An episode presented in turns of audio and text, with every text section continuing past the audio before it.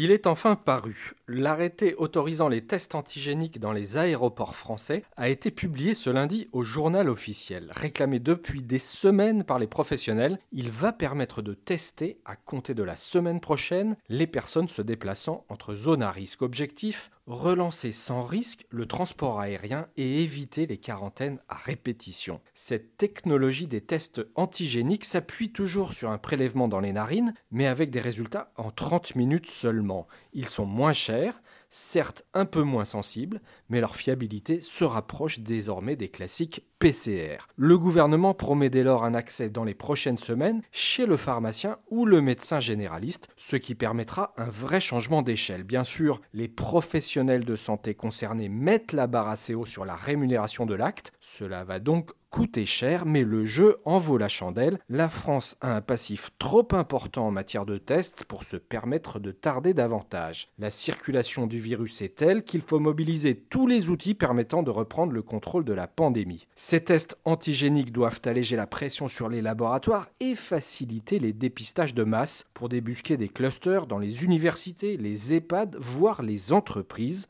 Il en va de même des tests antigéniques salivaires cette fois, encore plus simples, pas besoin de personnel formé pour prélever et encore moins cher. Leur fiabilité est moindre, mais là encore les progrès sont notables. Ces tests salivaires pourraient être utilisés bientôt à l'entrée d'un concert, d'un match ou d'un salon professionnel. Alors attention, il ne s'agirait pas d'une démarche similaire à un test en laboratoire, mais ce serait le moyen de faire revivre des pans entiers de l'économie aujourd'hui sinistrés, et ce dans des conditions sanitaires satisfaisantes. L'épidémie va durer, souligne le gouvernement, et bien l'usage des tests rapides devra se banaliser pour vivre avec.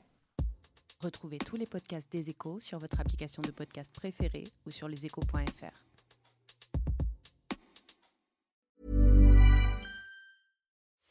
We are actuaries.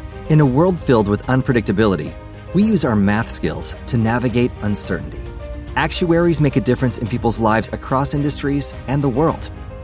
Actuaries have the freedom to work anywhere, and according to US News and World Report, we're the 25th top paying career. Make an impact as a fact seeker and a truth teller. Use your math skills for good as an actuary. The world needs you.